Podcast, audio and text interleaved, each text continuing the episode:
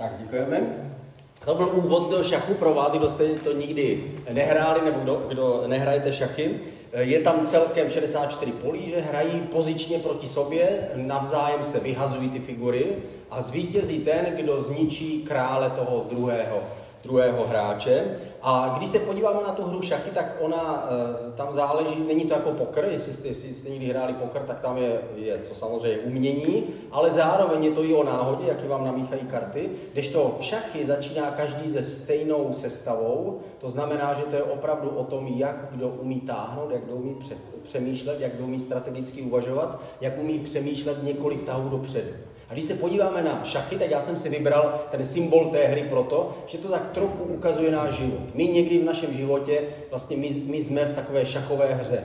Bůh je ten hráč a pokud my se mu vydáme, tak my se stáváme jeho nástrojem v jeho ruce. Nejsme figurkou v tom negativním slova smyslu, jako že by nás chtěl zneužít nebo, nebo využít na něco, ale na druhou stranu on je ten, který určuje, jakým způsobem budeme hrát jestli budeme stát, nebo jestli budeme táhnout, že my někdy bychom chtěli neustále být v tahu, že chceme pořád, aby tahle koníkem, aby skákal z jedné strany na druhou, ale on ví, co je pro nás dobré a on táhne s každým, když on potřebuje.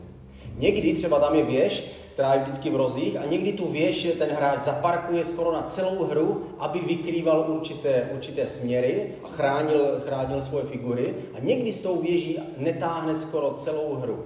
A podobné někdy to může být v našem vlastním životě, že někdy máme pocit, že my chceme, aby Bůh s námi táhnul dopředu, ale někdy nás zaparkuje na nějakou dobu a tyhle periody v našem životě se střídají.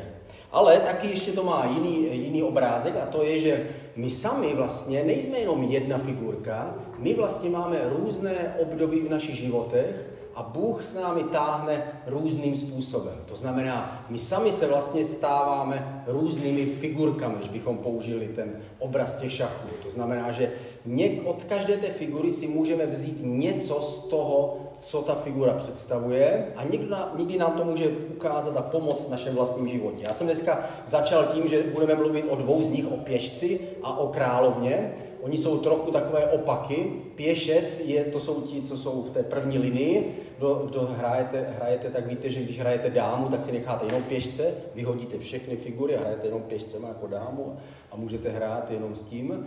Pěšec eh, je, je zvláštní figura v tom, že jich je osm celkem je to taková první řada, jsou to vlastně takový, eh, takový eh, ti, kteří jdou do boje jako první, že když si představíme nějakou bitvu v 17. století nebo v 18. století, když šli jako v napoleonské válce, šli rovně v řadách proti sobě, tak takhle si dokážeme představit pěšce. A ten pěšec táhne, když začínáme, tak s ním můžeme udělat eh, dva skoky, to znamená přes dvě políčka, ale jinak táhne jenom jedno políčko dopředu.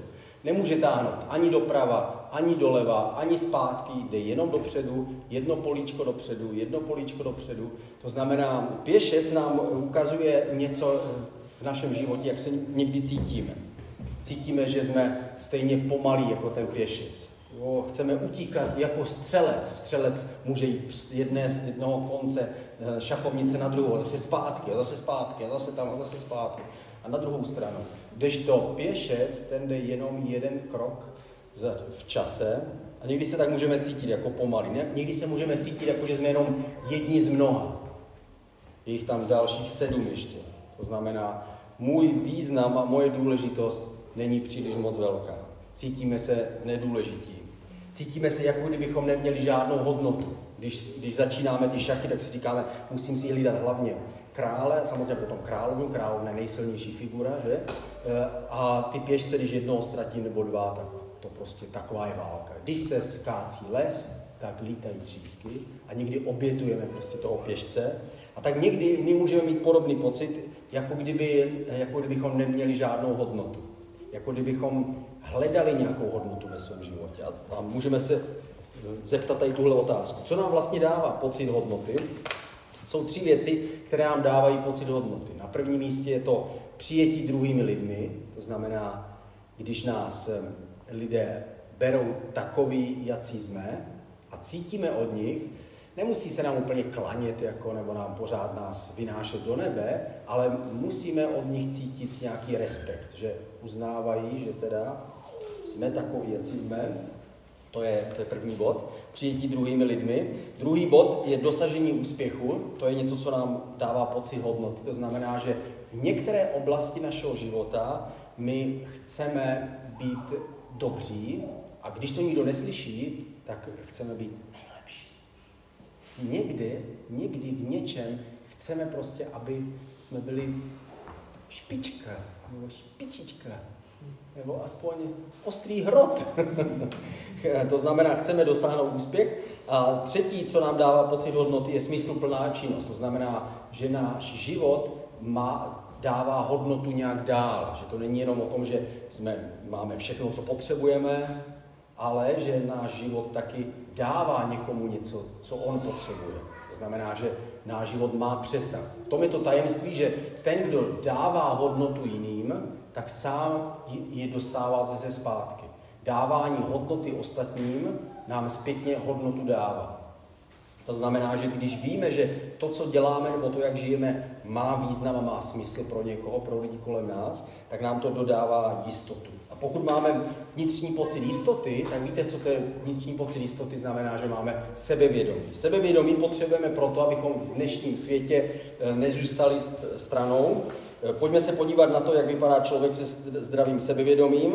Rychle si projedeme pár bodů. Eh, má hodnoty, které není ochoten překročit. Tedy kdo má zdravé sebevědomí, říká, Eh, nenechám se využívat jinými a mám určité hranice, za které nejsem ochoten jít. To znamená, pokud po mně můj šéf práci bude chtít něco, co jde za hranicí toho, co já si myslím, že je správný, dobrý nebo co vůbec chci, tak nejsem ochoten zajít dál. I kdyby to hrozilo, že se na, že se na mě eh, bude zlobit nebo že bych mohl ztratit, ztratit práci například. Druhý bod, nesrovnává se příliš s druhými, to znamená ten, který, kdo má zdravé sebevědomí, tak ví, že stojí za to a je dostatečně dobrý, i když ne nejlepší. Žije v přítomnosti, to znamená, nezabývá se příliš svými chybami, které se staly, a příliš moc se nezabývá neuskutečněnými sny, které má před sebou, které měl před sebou. Protože to je to, jak my uvažujeme. Uvažujeme o věcech, které jsou za námi, Říkáme si, co všechno jsme udělali špatně a pokud příliš moc se vracíme zpátky, tak nás to drží zpět. A nebo naopak, příliš moc, když si projektujeme všechno to, co se neuskutečnilo. Když jsem byl malý, chtěl jsem být kosmonaut. Tak už prostě nikdy nebudu kosmonaut. Jenom tohle nás dokáže srazit, pokud takto budeme uvažovat. Budeme o sobě uvažovat jako někdo, kdo nemá něco, co by měl mít. E, problémy řeší, ale nechá si pomoct. To znamená, že e, pokud eh, máme zdravé sebevědomí, tak si můžu nechat poradit od někoho, kdo je moudřejší než já. Ten, kdo má zdravé sebevědomí, tak uznává, že jsou ostatní, kteří mají nebo vědí toho víc než já a kteří mi vlastně můžou pomoct v tom, abych mohl dojít ještě dál. To znamená, nemusím být eh, nejchytřejší, ale naopak potřebuji pomoc ostatních, abych mohl být ještě lepší, protože vím, že ve mně je něco dobrého a potřebuji nějakou spolupráci, abych to ze sebe mohl vydat. Uznává rozdíly, ale nepovažuje se za méně hodnotného. To znamená, že víme, že jsou lidi, kteří jsou chytřejší než my, jsou lidi, kteří do, do té hlavy dostali nasypáno prostě jen tak zadarmo. Že jo? Je to nefér, ale je to tak. Jsou lidi, kteří se narodí v bohaté rodině, bohatší rodině, jsou lidi, kteří se narodí lepším rodičům, jsou lidi, kteří se narodí v lepší zemi, a to, to my uznáváme, ale na druhou stranu to neznamená, že by člověk, který má, který má eh, nižší IQ, takže je méně hodnotný, než ten, který ho má, ten, možná ten, který ho má vyšší, možná, že ho neumí správně využít, nebo ho může zneužít, nebo pošpinit něčím, co je špatné. Je lepší být zbožný zedník, než bezbožný filozof, že? Nevadí mu úspěch druhých, to znamená, pokud máme zdravé sebevědomí, tak to znamená, že, že se můžeme radovat klidně s těmi, kteří mají úspěch. Víme, že jsou lidi, kteří prostě na to mají, umí zpívat líp než my, vypadají líp než my, chovají se líp než my. Prostě mají štěstí, někteří lidi mají štěstí, že? Prostě dají si sportku, vyhrají a my si říkám, já, jako. To všechno by nám mohlo užírat naši, pocit naší hodnoty. Jako kdyby naše hodnota byla v něčem zvenčí a ne v tom, co nám bylo dáno. Naopak, člověk s nízkým sebevědomím eh, má několik takových eh, znaků. Může být příliš sebekritický, to znamená, že příliš moc si ubližuje sám sobě. Říká si, jak to, jak to říká, mea culpa. Říká si, to bylo, za to, to všechno můžu já a možná, že jsem to příliš moc udělal všechno špatně. Kritiku druhých považuje za útok, to znamená, že je přecitlivělý na to, když někdo, eh, někdo řekne něco nepříjemného o jeho vlasech nebo něčem, cokoliv, tak to může brát příliš moc osobně. Příliš velký strach z chybných rozhodnutí, to znamená příliš moc dlouho pro, promýšlí a obává se, aby neudělal chybu. Eh, my všichni uděláme nějakou chybu. Příliš velká snaha zalíbit se druhým, to znamená, pokud eh, si myslíme, že všechny naše kroky musí být dopředu schváleny všemi lidmi kolem, tak bychom nikdy žádné kroky neudělali. Příliš, přílišný perfekcionismus, to je, to je taky jeden z těch znaků toho, když člověk um, si příliš nevěří, chce to mít všechno radši bezpečně zajištěné a někdy to může být příliš. Pocit viny z minulosti a obavy z budoucnosti a negativní pohled na svět. Tohle jsou eh, takové, můžou to být takové obrázky nebo symboly nebo eh, znaky toho, kdo to sebevědomí potřebuje posílit a čím si ho posílíme. Eh, dal jsem si ty tři věci, které jsme řekli na začátku. Eh, na prvním místě mít lidi, kteří nás mají rádi, to znamená, jakým způsobem se obklopím lidmi, kteří mi budou dávat respekt. Neexistuje jiný způsob než ten, že se rozhodnu ten respekt dávat zase ostatním. Pokud já budu dávat ostatním respekt, potom se pravděpodobně kolem mě schromáždí ti, kteří mi ho budou dávat zpět. To znamená, žít pro druhé je způsob, jakým, jakým si jdeme pro lidi, kteří nás budou mít rádi. Každý z nás potřebujeme mít lidi, kteří nás mají rádi. Někdo jich potřebuje hodně, někdo málo, já mám třeba jenom jednoho člověka. že? A e, každý, každý z nás potřebuje být někoho, kdo nám dává hodnotu, kdo nám dává respekt. A je důležité mít kolem sebe někoho, kdo nám bude dávat zpět nějakou hodnotu. Potom druhý věc, druhá věc, čím si posílíme sebevědomí, umět se radovat z úspěchu, to znamená nebát se připomenout si ty věci, které se nám povedly. Třeba my si to doma připomínáme, vyfotili jsme si svoje děti v různých etapách našeho života a pověsili jsme si je na chodbu. Jako tam visí a vždycky, když tou chodbou jdeme na záchod nebo do ložnice, tak vždycky chodíme kolem našich největších úspěchů, které tam visí na stěně, protože to jsou naše úspěchy, Možná, že se nám nepodařilo e, koupit si nejdražší auto z ulice, ale podařilo se nám mít ty nejkrásnější děti. E, to znamená, zaměříme se na ty věci, které se nám povedly, které nám dávají pocit úspěchu, že jsme, že jsme opravdu udělali něco dobrého. A to třetí, uvědomit si, v čem můj život pomáhá druhým. To znamená, um, neprožít svůj život jenom pro sebe, ale žít je pro, pro někoho, kdo si to zaslouží. I dost to nezaslouží. Další postavu, kterou máme, nebo další figurku v šachu, srovnáme to s pěšcem a to je královna. Královna naopak může jít skoro jakýmkoliv skokem. Ona může doprava, doleva, dopředu, dozadu, do, do obou, do všech čtyř stran, může se vracet, může chodit, chodit tam i zpět. Eh, a královna je velmi nebezpečná figura, protože ta dokáže vyhodit prostě kde koho. A proto s královnou vyjíždíme do útoku. Královna je útočná figura, kterou se snažíme zničit toho, toho nepřátelského krále. Král, o tom budeme mluvit později, ale král je zase ten, který může taky všemi směry, stejně jako královna, ale vždycky jenom jedno pole. Takže on dělá jenom jeden krok.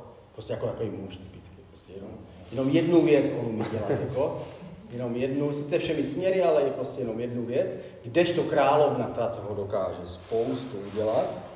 A někdy se cítím, můžeme cítit jako královna, to je opak toho pěšce. To znamená, cítíme, si, cítíme se, že jsme důležitější než ty ostatní figury. Můžeme někdy mít pocit, že vlastně ostatní lidi jsou takový jako hloupější než my, nebo méně duchovní než my. A když se zachytíme v, tom, v téhle emoci a v tomhle pocitu, musíme se zastavit a říct si, to už je špatně, tam už se nemůžu dostat, nejsem důležitější než ostatní. Ostatní nejsou důležitější než já, ale ani já nejsem důležitější než oni. Další věc, další pocit, který můžeme mít, když, když se stotožníme s touhle figurou, je, že nás život ostatních lidí přestane zajímat. To znamená, zajímá mě jenom můj vlastní život, to, co já dosáhnu, jenom své vlastní cíle a svoje vlastní potřeby a přestane mě, přestanou mě zajímat potřeby ostatních, protože jsou vlastně nedůležití a hloupí. Pak mám, je nebezpečí, se chovám jako ta královna, která je nejdůležitější ve svých vlastních očích. Pokud nám jde jenom o nás a o naši vlastní image a o naše vlastní potřeby, tak vlastně se dostáváme do toho druhého extrému, než ten pěšák, který je jeden z mnoha ztracený, tak naopak královna je ta, která si myslí, že, že ona je ta nejdůležitější a víme, že to tak úplně není. Eh, královny jsou sice nebezpečné, ale taky málo kdy dohrají až do konce protože po královně jdou všechny ostatní figury toho, toho mého spoluhráče, protože ho chtějí sejmout a dostat, aby se, aby se dostala pryč. Takže málo kdy dohraje až do konce. Co my potřebujeme a co my hledáme, je rovnováha mezi těmi dvěmi, dvěmi polohami. Mezi tím ztraceným, který je jeden z mnoha, a mezi královnou, která je jediná sama a největší. To znamená rovnováhu mezi silným a slabým sebevědomím. Eh, a v tom právě nám pomáhá něco, co máme my, a to je ta další komnata toho našeho pokoje, teda toho našeho bytu.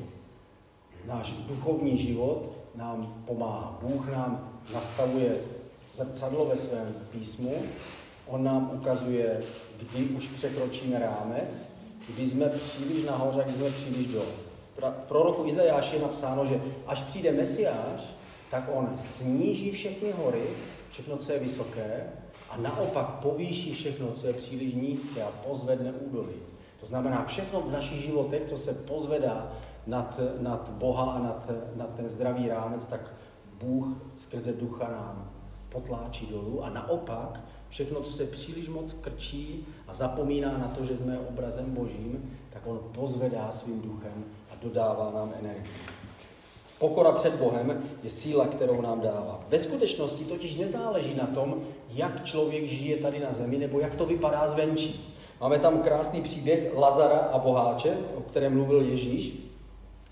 Lazar byl ten byl ten žebrák, který, který zemřel, pak zemřel i ten boháč a pak Ježíš mluví ten příběh o tom posmrtném životě. A říká, že Lazar skončil u Abrahama, tam, kde je Bůh ve věčné radosti, když to ten boháč skončil, skončil mimo boží přítomnost, kde, kde umíral žízní, je napsáno. A co z toho se učíme, je samozřejmě, že to není komunistický příběh, jako že chudí jako půjdou do nebe a bohatí půjdou do pekla, ale znamená to, že nezáleží na tom, co člověk má zvenčí, záleží na tom, co má člověk uvnitř. Lazar sice byl žebrák celý svůj život, nevíme proč, možná byl nemocný, možná, že udělal nějakou chybu a přišel o svůj majetek, možná, že někdo mu ublížil, Možná, anebo možná, že nebyl prostě jenom tak dobrý. Možná nebyl tak chytrý, nebyl tak schopný a nakonec to s ním takhle dopadlo. Ale to Bůh úplně tak nepočítá. Bůh počítá to, kde bylo jeho srdce, jakým způsobem se vztáhl k Bohu. A on ho přijal do nebe ne proto, že by byl chudý a že ležel na zemi, ale proto, že jeho srdce bylo obrácené k Bohu. Proto se stal tím spravedlivým. A naopak ten boháč. Boháč byl Možná, že měl štěstí, ale možná, že taky byl schopný. Možná, že byl desetkrát schopnější než ten žebrák. Ale po smrti se ukázalo, že tyhle věci nebyly tak zásadní, protože skončil ve věčném nedostatku. Tam je to popisováno jako žízeň a říká, Abraháme, pošli toho žebráka, ať mi přinese vodu, aspoň ať, ať mokrým prstem mi tady pohladí jazyk, že? Ať pošli toho otroka, ať mě se slouží. Tak jako tady ležel během svého života. Byl tam ten, ten, ten boháč, který říká, já tady zase něco potřebuju, mám žízeň, můj život se točil jenom kolem mě a skončil tam, kde skončit nechtěl. Bůh dává člověk, lidskému životu jinou hodnotu po smrti. To znamená, musíme se dívat na to z jeho perspektivy a dívat se na to, co Bůh má rád a co nemá rád. Bůh nesnáší píchu. Přísloví 18. kapitola 12. verš. Pícha předchází pád, slávu předchází pokora. Víme, že Bůh některé věci akceptuje, některé, třeba například Abraham měl, že, nebo Jákob měl víc manželek například, že, tak Bůh to prostě nějak vzal. A pak ale jsou některé věci, které Bůh neakceptuje. A jedna z nich je pícha. Druhá je třeba vlažnost, že Ježíš řekl, jestli budete vlažní, tak vás vyvrhnu ze svých úst. Že? A stejná věc je pícha.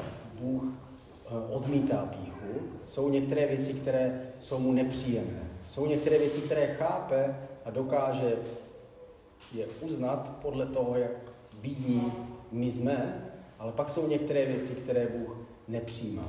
A jedna z nich je pícha. Pícha předchází pád, ale naopak slávu, to znamená odměnu, to znamená povýšení od Boha, předchází pokora. Bez pokory nemůžeme nikdy vstoupit na věčnosti, tam, kde je Bůh. Pokora je skutečná moudrost. Přísloví 11. kapitola, 2. verš.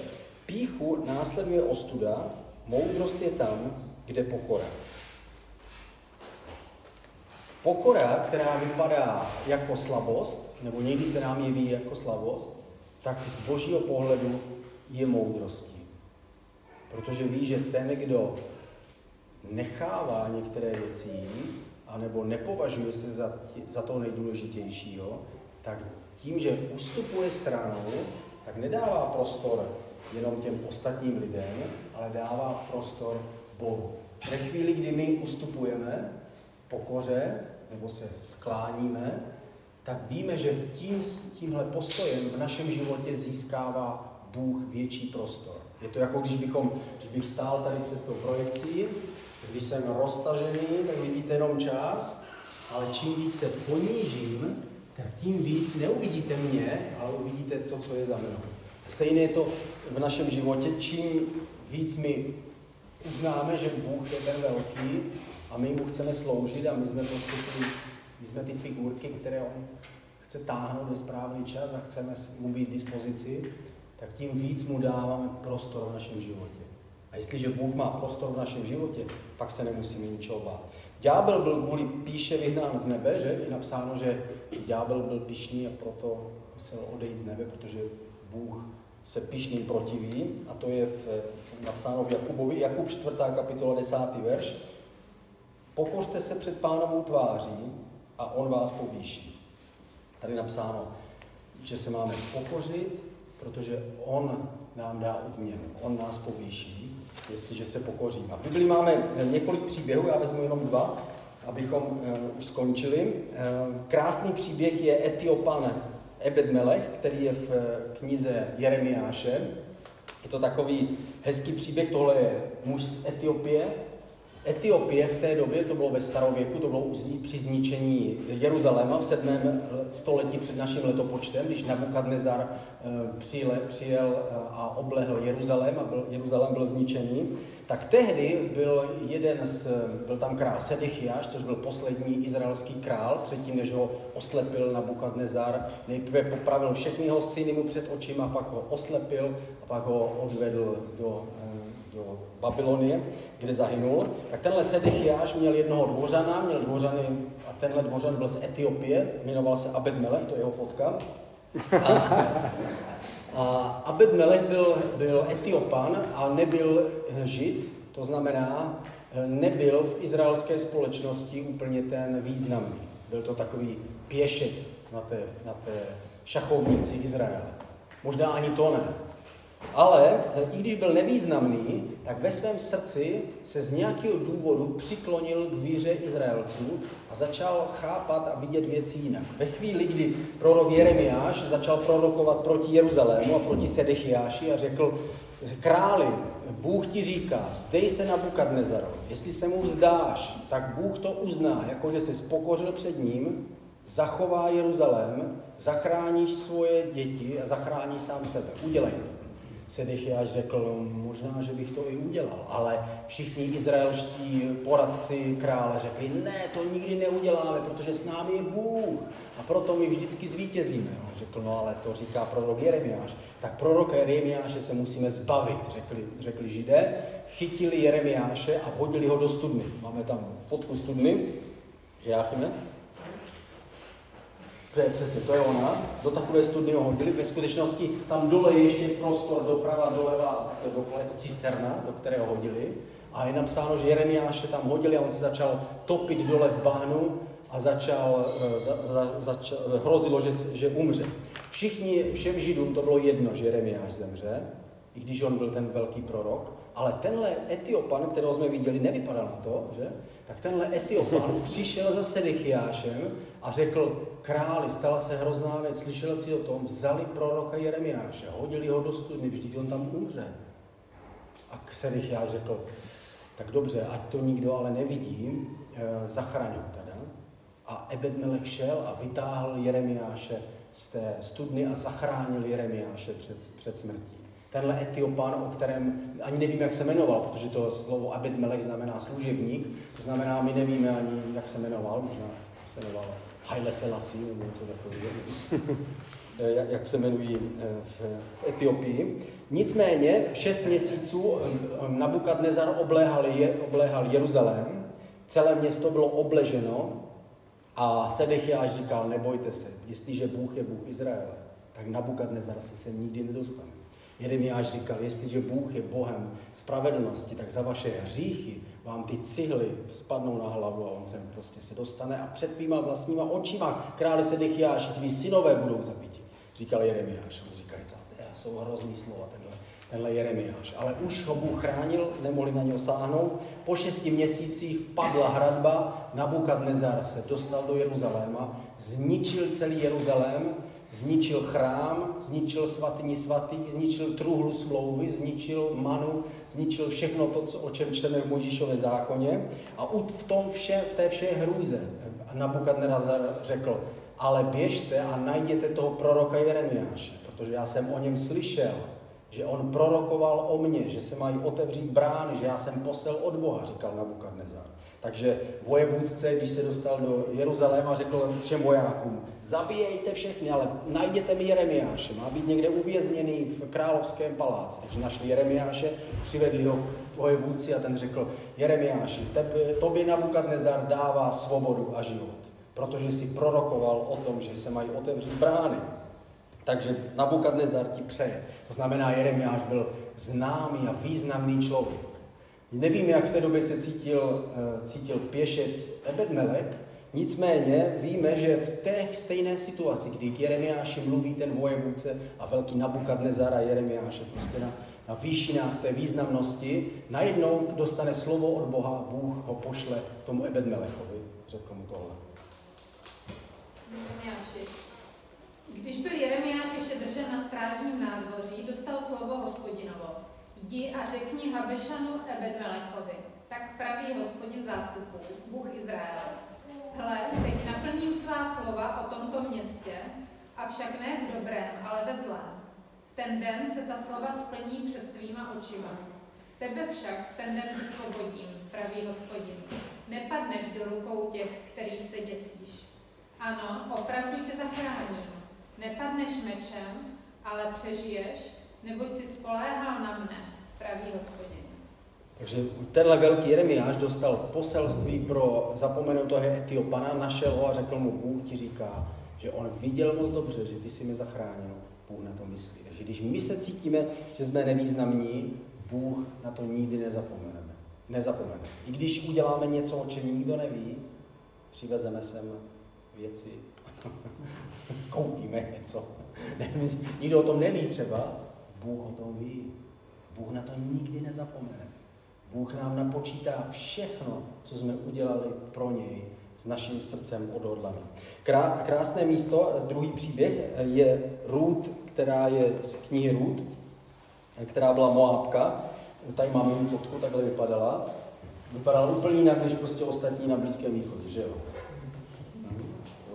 Ta, ta byla nevýznamná, byla z jiné země, dostala se nakonec do Izraele, následovala svoji tchýni Noemi, která se vrátila do Izraele, ale, ale ta Ruth byla zvláštní v tom, že ona se rozhodla následovat Noemi a řekla, Noemi, já jsem pochopila, že váš Bůh je Bůh stvořitel a já mu chci sloužit a proto budu poslouchat tebe. Noemi řekla, dobře, tak pojď se mnou a uvidíme, jak Bůh nám pomůže. Noemi řekla, a ta Ruth řekla, já ti, si, ty se ale o tebe postarám. A začala té Noemi pomáhat a žila i pro ní. Byla ale pokorná a nechala si poradit. To znamená, eh, Noemi řekla, běž a sklízej nebo sbírej obilí na, na poli našeho příbuzného, který by mohl nás dostat z té chudoby. On má totiž možnost vykoupit ty naše rodinné pozemky, které byly prodány, když jsme se dostali z téhle země pryč, a vrátit nám majetek. Zkus se s ním setkat a uvidíš, co se stane. Ve skutečnosti on má právo, eh, že by mohl, kdyby chtěl, vykoupit náš majetek a vrátit nám to zpátky.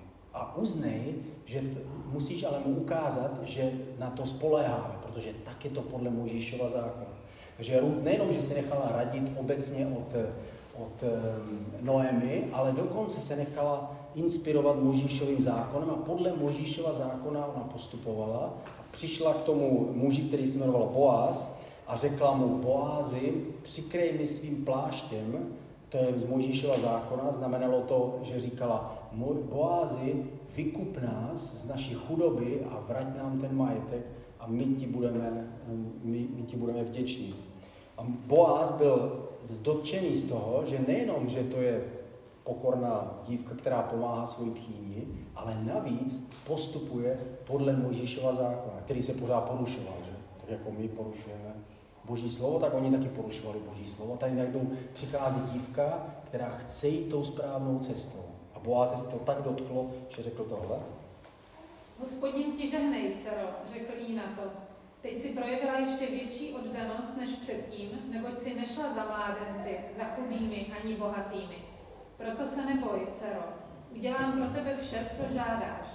Každý v mém městě přece ví, že jsi znamenitá žena. Ano, je pravda, že jsem příbuzný. Je tu ale ještě blížší příbuzný než já. Zůstaň tu přes noc. Splní-li ti zítra příbuzenskou povinnost, budíš, ať tě vykoupí on. Pokud ji ale nesplní, pak jakože je živ hospodin, vykoupím tě já. Spí až do rána. A tak Boaz nakonec vykoupil z chudoby tu Noemi, vrátili majetek a dokonce součástí toho bylo, že si vzal, vzal Ruth za ženu a sta, ona se stala pra babičkou krále Davida, dostala se do rodokmene Ježíše Krista, i když to byla dívka, která byla z, z jiného národa.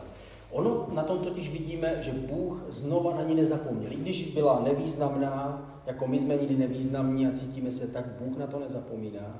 Protože v šachu, v té hře, je jedno tajemství a to je, že když táhneme s tím pěšákem až do konce a dostaneme se s tím pěšcem až na druhou stranu do poslední řady té protilehlé strany šachovnice, tak můžeme toho pěšce vyměnit za dámu a najednou z pěšce, který mohl jít jenom jeden krok dopředu, se stává ta nejsilnější figura. Stejné je to s námi, když my svoji důvěru dáme v Boha, uděláme i věci, které nevypadají významně a nikdo je možná nevidí, a jsou tajný a přehlídnutelný lidmi, tak víme, že nakonec Bůh nás vezme a udělá z toho pěšce tu královnu. Čím skončíme je, je posledním příkladem, a to je Ježíš, Ježíš náš příklad pokory, to je s Filipenským 2. kapitole. Ačkoliv sdílel Boží podstatu, na své rovnosti s ním netrval. Místo toho se vzdal sám sebe, přijal podstatu služebníka, vzal na sebe lidskou podobu. Ocitl se v těle jako člověk, podílel, ponížil se a byl poslušný, a to až k smrti, k smrti na kříži. Proto jej Bůh povýšil nade všechno, jméno nad každé jméno mu daroval, aby před jménem Ježíš kleklo každé koleno na nebi, na zemi i pod zemi a každý jazyk, aby ke slávě Boha Otce vyznal, že Ježíš Kristus je Pán. Takže Bůh na nás nikdy nezapomene. Stejně jako nezapomněl na Ježíše, když se ponížil, zemřel za hříchy, Bůh nakonec ho vzkřísil z mrtvých. Tak stejně nás, když budeme jako ten pokorný pěšák, který jde až do konce, tak nakonec nás promění v tu královnu, která je tou nejsilnější ze všech. Ježíši, děkujeme ti za to, že i když se někdy cítíme jako ten pěšec, nebo zase naopak jako mistr, jako ta královna, tak u tebe můžeme nacházet tu rovnováhu. Že ty ponížíš, co má být poníženo a po, pozvedneš to, co má být pozvednuto. Tak my se ti vydáváme a hledáme u tebe moudrost. Pane, ukaž nám, jakou máme, jaké máme období teď v našem životě, jaká jsme teď ta figurka, co děláš v našich, v našich dnech, co děláš s námi právě teď. Vyučuješ nás, nebo nás vychováváš, nebo nám dáváš něco nového, nebo chceš, abychom zůstali stát na místě a čekali, až ty řekneš, Ježíš, tak my hledáme tebe a modlíme se, aby se stala tvoje vůle.